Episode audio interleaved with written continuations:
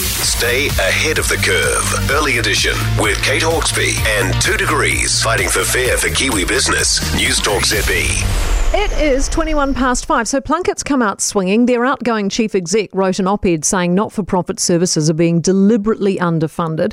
She says successive governments are guilty of this, with an expectation that goodwill will make up the difference. So are not-for-profits getting the short end of the stick? Barry Baker is a partner and co-leader of not-for-profit services at Grant Thornton. He joins us now. Good morning to you, Barry. Okay, thanks for having me on. Pleasure. Were you surprised by Plunket's comments? They're a high-profile, well-known NFP. If they're struggling, what about your smaller not-for-profits? Well, that's right. And, a lot of us have been touched by the Plunket services over the years. Myself, I've still got my book at home somewhere.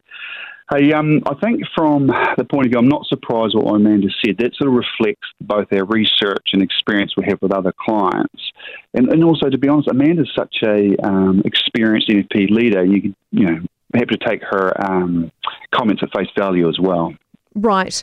Is it fair to put the blame on government underfunding?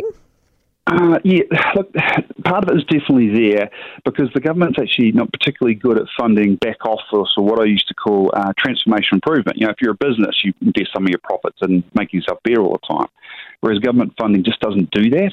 So it has to come from other areas. And so the NFPs, they can squeeze the orange and get money from other places, but the government doesn't actually build in that need in a modern world to basically continue to improve yourself. So, yes.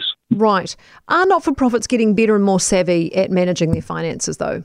Oh, look, to be honest, a lot of them already have been, so they've run on the smell of an oily rag. But, when you factor in the cost we've got at the moment, inflation, people, the environment, there's only so much they can go. So something has to go, services, or we'll see NFPs actually fall away. Yeah, because we saw that with Plunket, didn't we? Cutting their parenting courses.